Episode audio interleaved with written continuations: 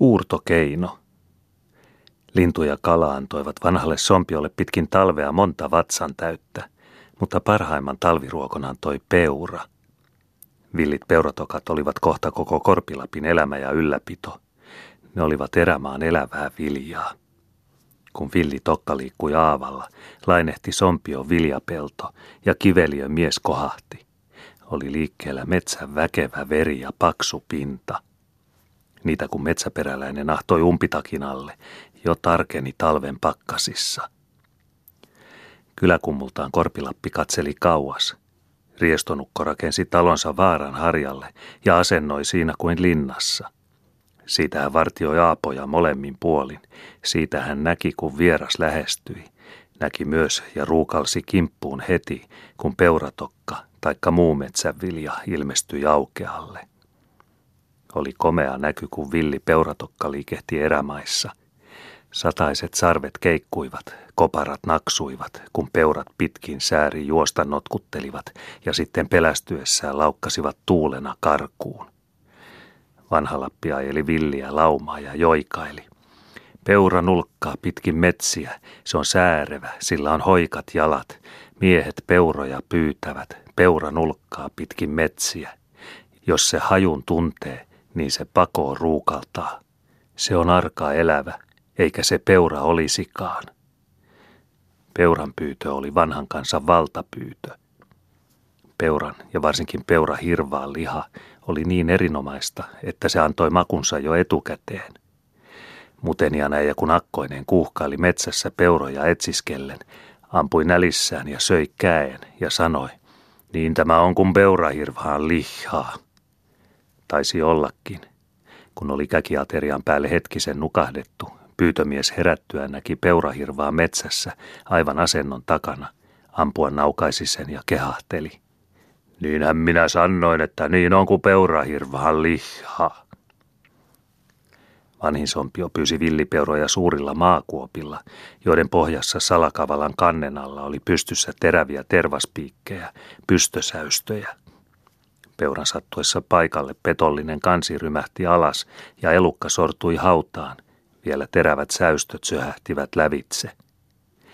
Tällaisia hirveitä viepperhautoja oli pitkin metsäperiä järvien välisissä sekä jänkien ja aapojen välisissä kannaksissa, missä peurat liikkuivat omia polkujaan.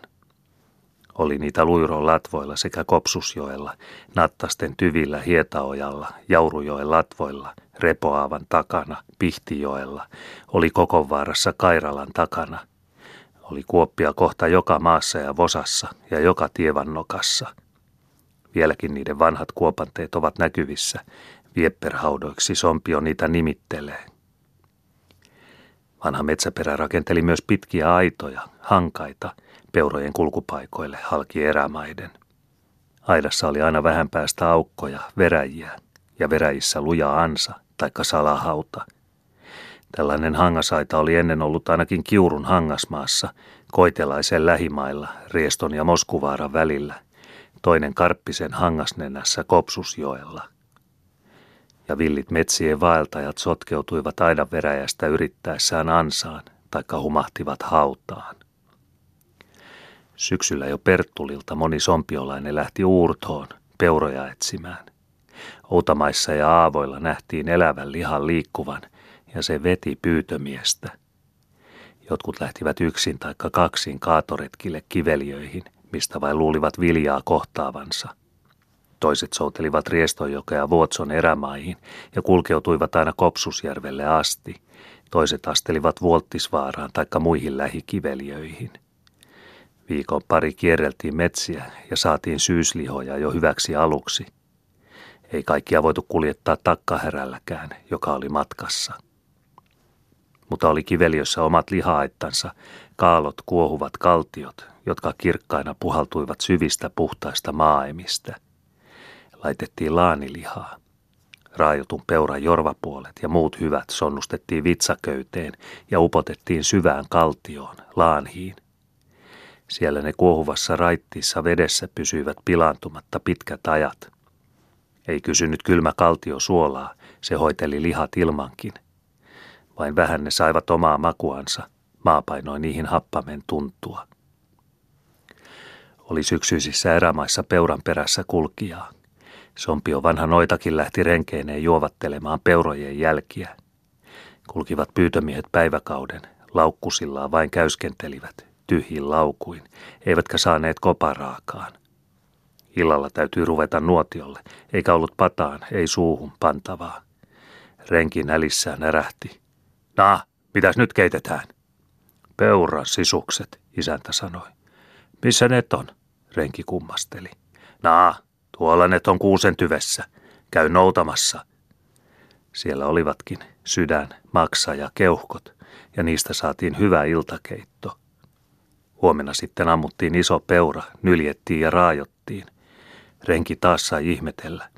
Eihän tällä ole sisuskaluja. Missä net on?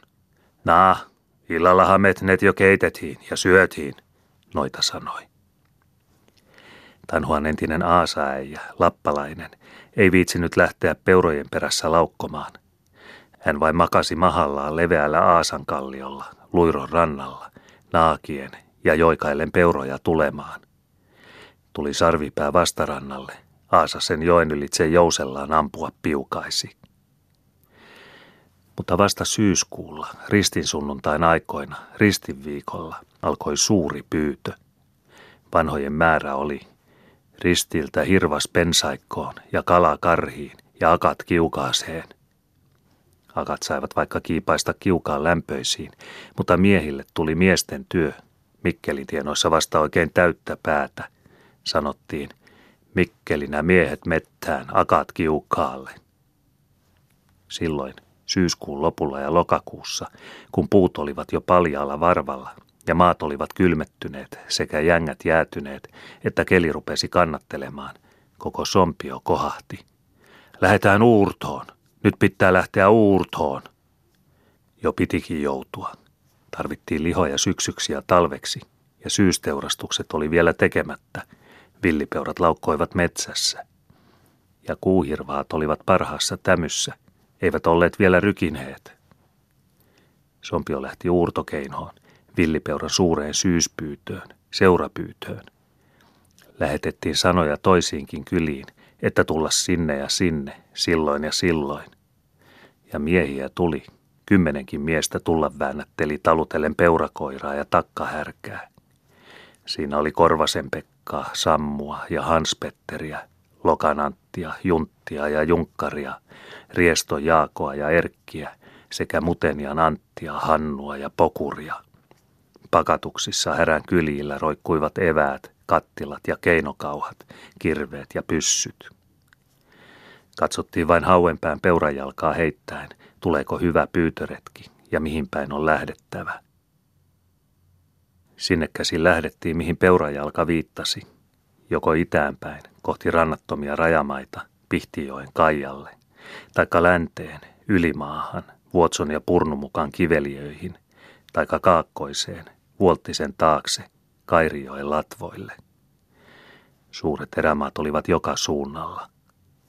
Meni Vuolttiseen taikka Pihtijoelle taikka Vuotson taakse, oli aapoja peninkulmittain ja aapojen välissä isoja maita. Ja maissa suuria peuratokkia. Kaikkein vanhimmat peuraukot olivat ampuneet jouttipyssyllä, jonka rautainen potka oli vedetty vireeseen rautakoukkuisella kouralla, ja puuta oli ollut pyssyn tukki. Suonista punottu jänne oli piukaissut rautanokkaisen nuolen, joskus niin väkevästi, että se oli kurahtanut läpi kahden peuran. Miestä oli kysynyt jouseen jännittäminen, hartiavoimalla se tapahtui. Minkä oikeenivat uurtomiehen sitkeät selkäsuonet, sen käyristyi jousipyssyn rautainen potka. Vanhat sanoivat, joka jouttipyssyn laahoittaa, se peurahirvaan pangoittaa. Hyvä kapina oli jousipyssy ollut, ja tarkkaa vanha sompio oli sillä ampunut. Joku ukko oli pitkän matkan päästä piukahduttanut poikansa päällä sotkanmunan. Hän oli sillä lailla koetellut pyssynsä tarkkuutta. Mutta rautanokkainen nuoli oli kallis kappale, jota ei kannattanut hukata. Piti aina olla matkassa nuolen noutaja. Sati ei ollut, täytyi sanoa. Ei auta ampuneuvot, kun ne ei ole nuolen noutajaa. Saivat erämiehet sitten piilukkoisen peurapyssyn, joskus oikein valvharin, sellaisen verremyspyssyn, pitkän ja raskaan, kohta 15 naulaisen rautaputken, jolla käytiin peuran ja karhun kimppuun. Korvasen junttikin, Isonäijän ja Eeva-Kaisan poika, oli niitä mestari rakentamaan. Omin päinsä oli mainittavaksi pyssysepäksi oppinut. Tuliraudalla isketyt kipinät ajoivat vänkkipannun ja korvareijän kautta ruutipanokseen, niin että sormenmentävästä rihlaputkesta purkautui kamala paukku, savuinen pölähdys ja viheltävä lyijymokura. Se kaatoi peuran pitkästä matkaa, yli sadaltakin syleltä, kaatoi karhun, kun antoi pyssylle täydet eväät. Saattoi sillä moksahduttaa myös oravan umpikuljuun, kun pani vähän ruutia alle ja jotain kovanpuoleista tukoksi. Oli Kiveliössä liittopaikka, johon kaikki kokoonnuttiin. Kairioilla oli liittopaikkana rantakangas ja sinne saapui peuramiestä aina Keminkylistä asti. Miesten vanhin, Korvasen Pekka taikka Rieston Erkki, Korvasen Sammu taikka Erkkiläinen, peuramiesten päänä määräsi, kuka kunnekin lähtee pyytämään ja kuka jää asentoa laittamaan, asennosta ja nuotiohongasta huolehtimaan. Jalomukset ampujat aina pantiin pyytömiehiksi. Lähdettiin etsimään peuroja, koirat matkassa kaulahihnassa, takkahärät pankahihnassa. Koira nosti nokkaansa, tunnusteli ilmaa tuolta ja täältä ja lähti vetämään vastatuuleen. Sieltä jostakin tuli tuulen matkassa viljan tuntua, mistä hän tuli, mutta tuttua oli. Somasti se kosketteli kosteaa kuonon päätä. Kyllä vanha metsänkävijä Kiveliö juoksi ja tiesi, mitä se oli ja mistä se tuli. Se oli oikea vetokoira. Hyvä vetokoira oli pyytömiehen paras toveri, kohta miestä jalompi. Se veti aina viljaan, sati vilja vain oli maissa. Eikä oikea erämies luopunut hyvästä koirastaan, ei millään. Monelle kohta itku tuli, kun se menetti. Keitsan Hannu Nakka laukkasi naapuriin, huutaen niin, että siellä aivan säikähdettiin ja kysyttiin, joko nyt on itse äijä kuukahtanut. Mutta Akka parkui. Ei se paha olisi, jos Hannu olisi kuollut, mutta kun Hannun härmi kuoli. Nyt on eletty, mitä on eletty, ja jo tuli loppu. Mutta kun uurtomiehillä oli hyvä härmi vetokoirana, ei heillä ollut lopusta pelkoa, villipeuroilla pikemmin. Suoraan miehet vain menivät pitkin maita ja metsiä, yli jänkienkin ja rämiäin. Oli matkassa vetomies, joka veti ja vei. Jo viimein pieni vetäjä pysähtyi, nosti turpaansa, kohotti korviansa, etukäpälläkin hiljaa kohosi ja kostea kuononpää liikkui. Häntä kippurakin oikeni. Arvattiin, etteivät peurat olleet enää varsin kaukana, sidottiin koiran päähän ummus, parkkinahasta kursittu kuonopussi, jossa oli vain nokkareikä, mutta ei silmäreikiä. Ei saanut pentu haukkua, eikä tiennyt vikistäkään, kun ei mitään nähnyt. Mutta pussin nokasta piipottava pieni musta turvannokka tiesi ja tunsi, mihin on mentävä. Sokkonakin se vain varmana juosta kipitti edellä, ja pörröinen häntäkippura keikkui totisena jorvalla – Vanha vetopoika hyvin arvasi, että korpi alkaa kohta paukkua. Ja pitkä peurapyssy paineli perässä. Hiipien ja hiljaa kuljettiin. Vain metsä katsoi ja kuunteli, kun korpelaiset vaanien lähestyivät toisia korpelaisia. Puolettomana katsoi ja kuunteli, mutta ei antanut rasahdustakaan. Jo pyytömiehet näkivät jotakin liikkuvan kaukana aavan laidassa. Vilja siellä liikkui. Koirat ja porot sidottiin puuhun ja miehet lähtivät naakimaan. Hymäläkin siellä hiipi mukana, kurkisteli puiden takaa ja näki kun piippa nosti peukalonsa, perämettään pyrähti. Pitkät piilukkoiset paukahtelivat ja peuroja kupsahteli kynsilleen. Villit elukat säikähtivät ja karahtivat pakotielle. Vaikka peura oli varsin arka elävä, se ei näystä paljoa ymmärtänyt eikä säikähdettyään karkonnut varsin kauas. Mutta haju. Sati Aapojen arka elävä joutui tuulen alle ja sai herkkään turpaansa ihmisen hajua, savupirti ja suuruksen tuoksua. Se säikähti niin, että oli keikahtaa selälleen. Se ponnahti pystyyn, pyörähti ympäri ja lähti kuin pahimman riettaan nähnyt sielu kauhusta mieletönnä laukkaamaan. Pahimman oli nähnytkin. Karkuun menivät villit metsäläiset, mutta uurtomiehet lähtivät koirineen ja poroineen naakimaan perässä. Vain joku mies jäi nylkemään saalista. Kankaalle, kaatopaikan lähelle, miehet rakensivat lauttasen, pienen metsällisen aita metsien viljalle. He kaatoivat puun katon korkeudelta ja kopelsivat kannon, jalan, nokkaan, hattupuun varaan, pienen lavan ja lavalle salvoivat halotuista puista pari kolme korttelia seiniä, semmoisen pienen koppurin, lavankehän, sen mukaan kuinka paljon oli lihoja. Oksainen puurunko oli lauttasen tikapuuna. Sitä myöten kaahaistiin ylös ja ladottiin lihat ja nahat lavalle.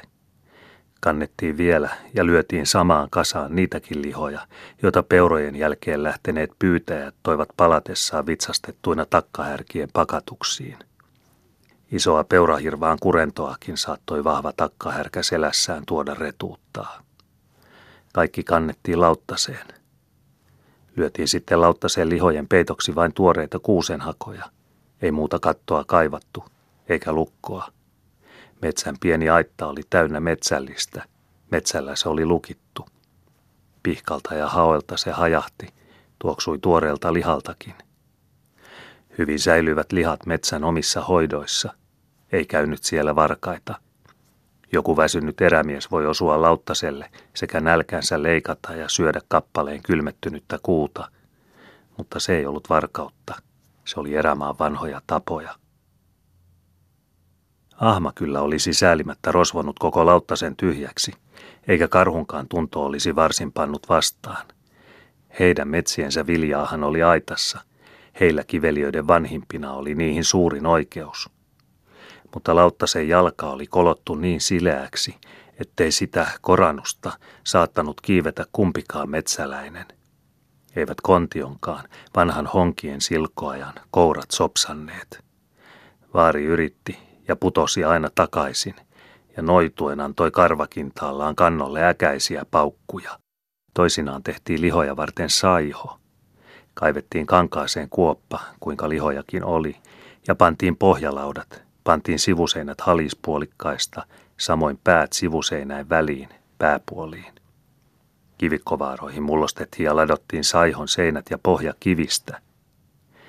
Kuoppa täytettiin lihoilla – sitten lyötiin lihojen peitoksi tuohia taikka särkylautoja, vielä laudoille raskaita pölkkyjä sekä kiviä. Lihan hajuun sai tyytyä ovelinkin ahma, ei päässyt makuun.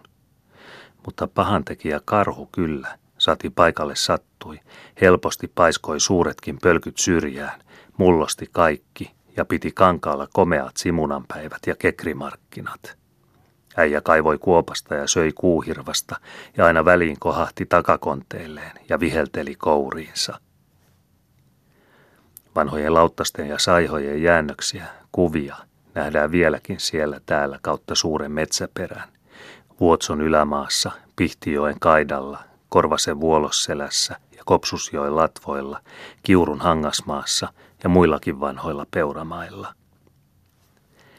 Mieluista oli uurtomiehinä pitkin syyskajeista päivää ajella ja kaadella villejä poroja sekä laitella syyslihoja lauttasiin ja saihoihin. Mutta yhtä mieluista oli sitten illat ja yöntietämät levähdellä hongalla, asentopaikassa.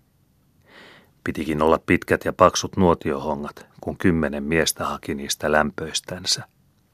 Kaksi harmaata maanvaninta pantiin päällekkäin tyvi tyvelle, latva latvalle, tyvien väliin palikka tulpus, latvojen rakoon perkka, pitkän rungon tyvi, johon tehtiin kolo päällyshonkaa varten. Ja perkan toinen pää oli maassa. Tervaskannosta, metsän emännän käsivarren vierestä veistettyjen ja vuoltujen ruotukkejen ja kiehisten voimalla puhallettiin tuli matkaan. Pantiin pönkkien varaan, raon kohdalle, hiilihalkoa honkien mitalta, halolle sytykkeet ja niihin valkea – Pian leimahteli tuleneläväinen korven iltahämyssä. Vielä paremmin tarttui tuli honkiin, kun uurtomiehet huuhtoivat karvalakillaan kahta puolta sekä pokurinukko heilutteli ja puhalteli peskipaltsan helmalla. Lapinäjällä oli oma tuulensa peskinhelman alla. Oma tuuli oli riestojaakollakin. Otti viuhkurinsa ja liehtoi sillä, Viuhkurina, vauhkurina oli puuharukkaan pistetty tuohilevy taikka pari metson persesulkaa, pyrstöä vastakkain.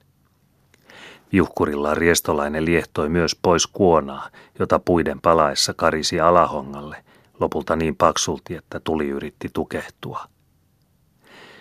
Mutta kun nuotiohonka napavui, napautui, rieston ukko otti uhkurin, parikorttelisen terän, jolla jysti puihin rakoa, että tuli pääsi tarttumaan kiinni. Oksapaikkojakin piti usein uhkurilla hakata, kun ne napautuivat, iskivät tiiviisti yhteen, eivätkä palaneet, ja toisaalle taas korventui liian suuri rako niin, että siitäkin tuli sammui. Kaalo ja kova maa nuotiohongan vieressä, loito, havotettiin kuusenhaoilla kalansuomuun ja nuotion puolelle pantiin kynsipuu, ettei tuli juossut ja tarttunut hakoihin. Maatessa kynsipuu oli vielä jalkojen tukena. Rakennettiin haoista lopuksi laavu ruothejen varaa loitoa suojaamaan. Tuulen puolelle se kopellettiin ja sitä piti olla honkien mitalta. Komeasti paloivat suuret hongat. Kaksi maavanhinta vastakkain leväten puhalsi viimeisen voimassa lämmittäen urtomiehiä. Honkien musta veri kihisi ja kiehui kovissa oksankyhmyissä, kun tuli ahnaasti nuoleskeli sitä punaisin kielin. Ja mustana sauhuna nousi maanvanhinten sielu syksyiseen yöhön. Hyvin tarkeni ison hongan ääressä. Varsinkin vahva tyvipuoli, tulpuspää, huokui lämpöisesti, tohisi ja tussasi, jopa kohta korvensi. Tyvipää oli vanhimuksen pää, Siinä oli loidolla joukon vanhimusmies. Nuorimus oli perkkapäässä. Tulpuspäähän tulikin ensin sytytettiin. Oli vanhojen sana. Vanhimuksen päähän ensin tuli. Mutta samassa tulpuspäässä, vastapäätä vanhimusta, joka oli pyytömiesten päämies, oli toisella puolella honkaa loidolla itse Piru, sompion korpiin eksynyt koko maailman päämies – Äijä makasi siinä selkäpaisteella, taikka istui ja lämmitteli karvaista ruhoansa. Hänen, kurjan maailman kulkurin, kun ei kaikista ollut keinoa mihin mennä, täytyi asettua edes erämiesten korpinuotiolle. Mutta kun hongat olivat palaneet niin, että päällyspuuta oli laskettava, piti lyödä tulpus pois. Silloin pyytömiesten paras meni ja yhtäkkiä iski kirvespohjalla tulpusta ja karjaisi – Jokos lähet nolottaja siitä? Tuliruiskuna lensi palava paukku pirun otsaan, niin kuin oli tarkoituskin. Ja koko maailman päämies, joka oli kovin arka kaikenlaisille piukkuville ja paukkuville, säikähti niin, että kiljuen laukkoi korpeen. Koko nuotio nauroi. Hyvin sattui, jo rietas säikähti. Ei tarvinnut enää pitää riettaasta lukua – saatiin rauhassa kelletellä kotoisen korpihongan lämpöisissä. Siinä kohta kiikkui kymmenen pikkuista kattilaa keitistangoissa, joka ukolla oma kattilansa, joka kattilassa villipeuran selkää, kylkeä ja sisuskaluja, munuaiskuuta vielä rasvana. Metsä ruokki miehensä ylpeästi. Suolapussin vain pistit laukkuun takkahärän pakatuksiin sekä kapahaukea ja linnuntäkkää välipalaksi – kun lähdit uurtokeinoon. Ei tullut nälkä. Söit rasvaisia sydänkaluja sekä selkäpintaa. Sait kuuta omaankin selkäpiihisi ja jorvakonttiisi. Omasta kattilastaan jokainen omalla keinokauhallaan ammenteli ja ryysti rasvaista keittoa. Voi murtaa leiväksi kappaleen kapahaukea, mutta meni se ilmankin. Honka palaat tohisi, Tuli loimotti ja häilähteli pimeässä korvessa kuin pakanallinen uhri tuli. Honkien kyljet vielä pimennossakin punertuivat. Ja kauimpana ympärinsä oli synkkä pimeys. Sieltä jostakin pimeästä metsäkansa arkaillen tiiraili outoa joukkoa, joka oli tullut tänne heidän tanhuvilleen palvelustaan pitämään. Hiipi pimennosta joskus jokin olento, tuli lähemmäksi, katseli, katseli palavin silmin – lähti nuotiolta mies naakimaan vastaan. Metsän elävä katosi siihen paikkaan, ei näkynyt jälkeäkään. Korven kummajainen se taisi olla. Mutta nuotion loimossa aterioiva pyytökunta oli kohta kuin samaa sukukuntaa, korven kummajaisia, metsänväkeä, joka vietti öisiä juhlapitojansa tohisevan honkatulen ääressä, särpäen pahkakupeella pikkupatasista elävää kuuta. Naama punoitti oudon näköisenä, pitkä hakojen harjaama tukka roikkui hartioilla ja leukaperissä rehoittivat ruskeat luonnontakut. Sompiolainen istui ja hartaana vieraana nautti mustaa ehtoollista, jonka suuri metsä oli hänelle valmistanut. Nautti ja metsä otti miehekseen. Mutta joku noitahenkinen Juutas saattoi keittopuuhissaan keitistankoa maka korjaillessaan heittää varkain pikku murusen toisen kattilaan. Kortot siitä toinen sai. Tuli paha siitäkin, kun heitti kalutun luun nuotioon. Vielä kovemmin iskivät kortot, kun oravametsällä kulkeva pyytömies kuullessaan peuramiesten paukkeen kirvasi ja teki hänen noitakonstinsa. Sillä eri miehet useinkin liikkuivat oravakeinossa kuin uurtokeinossa. Peurojen kintereillä kun taas oltiin, nähtiin kyllä kuka oli kortettu. Vänkkiruudit vain tuhahtivat, ei pamahtanut pyssy. Oli kuin korvareikä olisi ollut ummessa.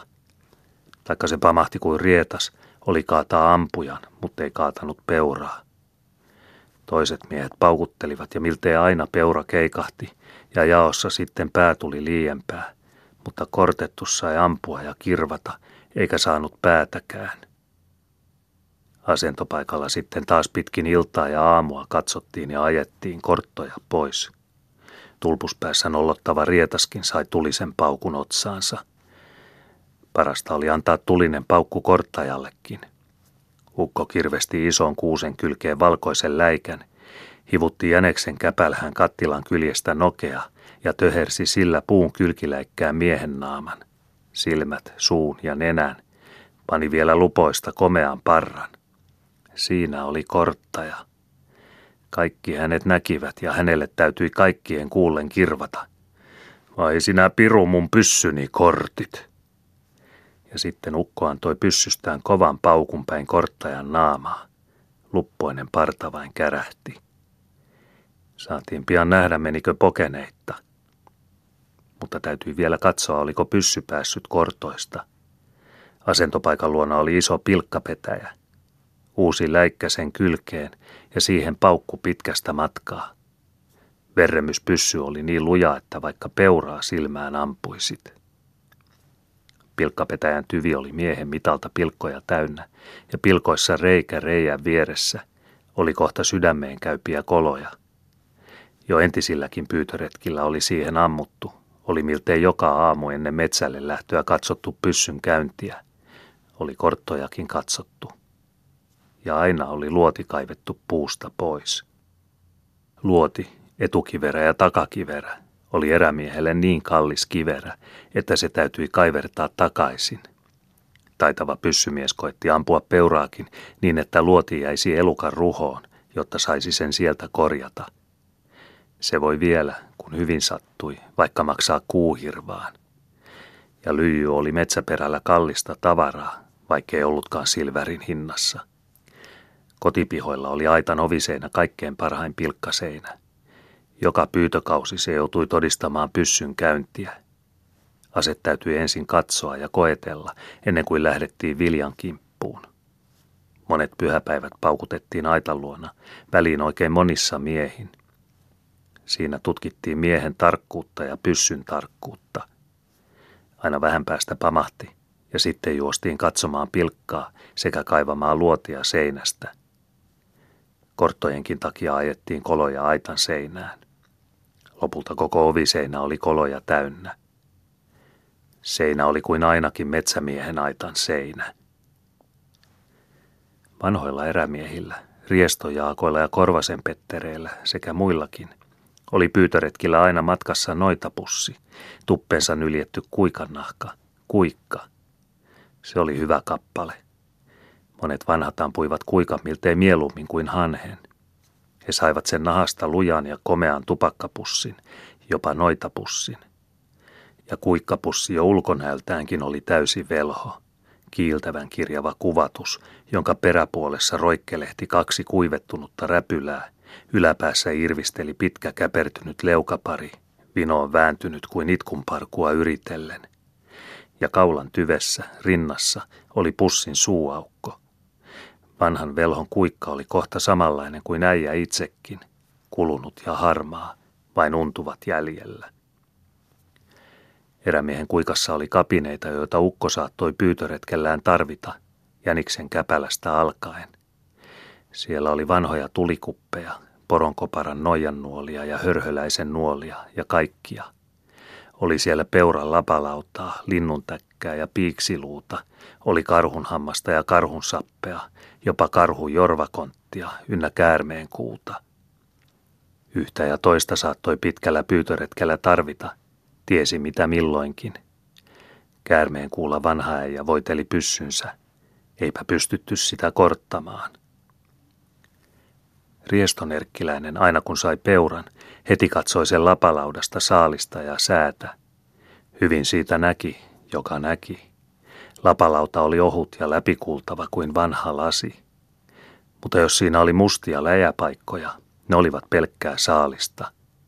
Olivat läjäpaikat lapalaudan etupäässä, oli saaliit saatu, mutta olivat ne takapäässä, olivat vielä saaliissa.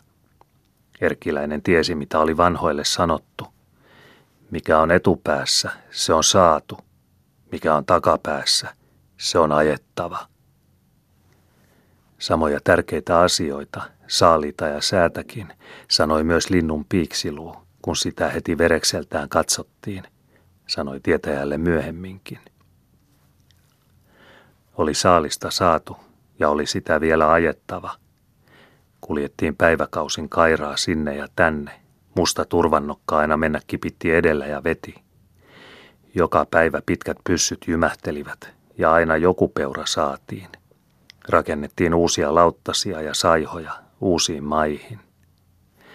Ja kun saatiin oikein suuri kaato samalla kertaa, hakattiin sen merkiksi metsäkankaalle mukulapäinen kanto, jotta kaikki saavat nähdä, että siinä on annettu viljaa ja saatu.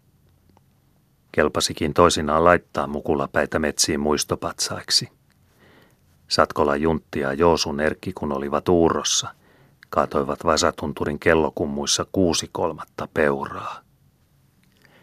Usein urtomiehet, kylänmiehet rupesivat villipeuroja, metsäläisiä pettämään. Naakiminen ja ajaminen oli rehellistä metsien menoa, sitä teki koko erämaa. Mutta urtomiehet heittivät porovaatimen suopunkiin ja laittoivat sen kankaalle vennikkoon. Itse piiloutuivat pensaikkoon.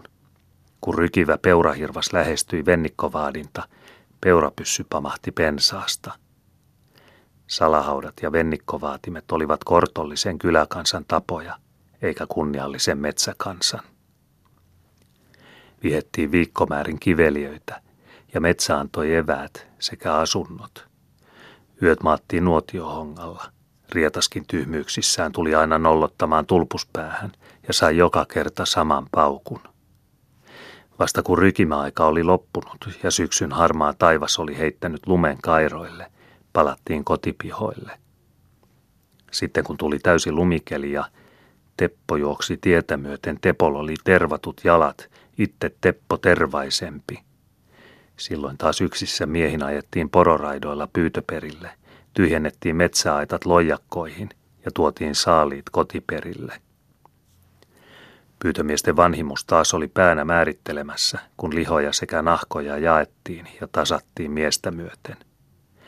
Joka miehelle panostettiin samankokoinen kasa, vaikka mies olisi kortoissa koko päivän paukutellut tyhjään. Samoin annettiin täysi läjä niillekin, jotka olivat asentopaikkaa hoitaneet. Sama kasa kaikille, selkää, paisteja, jorvaa, kylkeä, kaulaa, lapaa, koparoita ja kontteja – vielä taljojakin. Oli tunturien jalossa peurassa jakamista. Ja arpa sanoi, minkä kasan kukin sai. Mutta peuran ampuja sai aina pää liiempää joka peurasta, minkä oli kaatanut, niin kuin vanha määrä oli. Ampujalle päältä pää. Pää oli ampujan muru, leukoineen, kielineen, kaulaa myöten, kiljasilmään asti. Sen kun ampuja söi, oli saaliin saanut ja syönyt. Sai hyviä vastakin. Oli urto hyvin mennyt, jo nälkä sompiosta pakeni. Aitassa oli kuuhirvasta ja muutakin peuraa pitkäksi aikaa. Syystalven niesta oli tallella. Kesällä okkoneet villipeurat, väkevillä maaruohoilla, jänkien ja aapojen parhailla heinillä ja tunturien yrteillä ruokitut, olivat kaikki hyvässä tämyssä. Tuskin oli koko joukossa elukkaa, joka olisi ollut niin pinnaton, että vain sininen nahka laihoilla lihoilla. Huonomuksillakin oli jo valkia kesi saparon päällä, taikka olivat ne ainakin niin ytimessään, että antoivat hiukan rasvaa keittoon. Ei ollut vielä mikään kuuhirvas, jolla oli sormi saparon päällä, vaikka hyvä kyllä sekin ja hyvin kelpasi nälkäiselle. Mutta kun oli kaksi, jopa kolme sormea saparolla, taikka oikein kämmen, jo oli täysimyinen kuuhirvas, hyllyi vain saparon puoli. Se kelpasi vaikka vastasyönneillekin. Siinä oli kaunista pintaa sekä silmälle että sydämelle. Se oli elättänyt ja lämmittänyt villin hirvaan pakkasella ja pannut rykimään. Se elätti ja lämmitti aikamiehenkin pakkasella. Kohta rykimään pani. Oli miehessä aappaa. Suoniakin peuroista saatiin, jopa lujempia ja pitempiä kuin poroista. Ne antoivat selkäsuonia, koparasuonia ja pokkasuonia sekä sormenpaksuisia kieltakaisia ja kaakastesuonia, joista saatiin lujia kaakasteita. Ahkiota tehtäessä kaakastesuonella kiristettiin liisteiden nokat kiinni pohjapuun keulaan, vielä kovasti kiilattiin, ja peuran suoni kesti. Korpilappi hyvin uskalsi lähteä vaeltamaan talvea kohden. Vanha pyhä Sompiojärvi oli suonut kalaa veneen täysin. Metsä oli antanut lintua monet takat ja suuret tunturit olivat tuottaneet loijakoittain villipeuroja. Suurilta kairoilta sai viljaa korjata, sai joskus kyläkummunalta aavalta. Sompio eli kohta yltäkylläisyydessä, mutta metsissä, uurtomiesten yksinäisillä asennoilla ja peurojen nylkypaikoilla – tappelivat metsäjäännöksistä nälkäiset ketut ja korpit.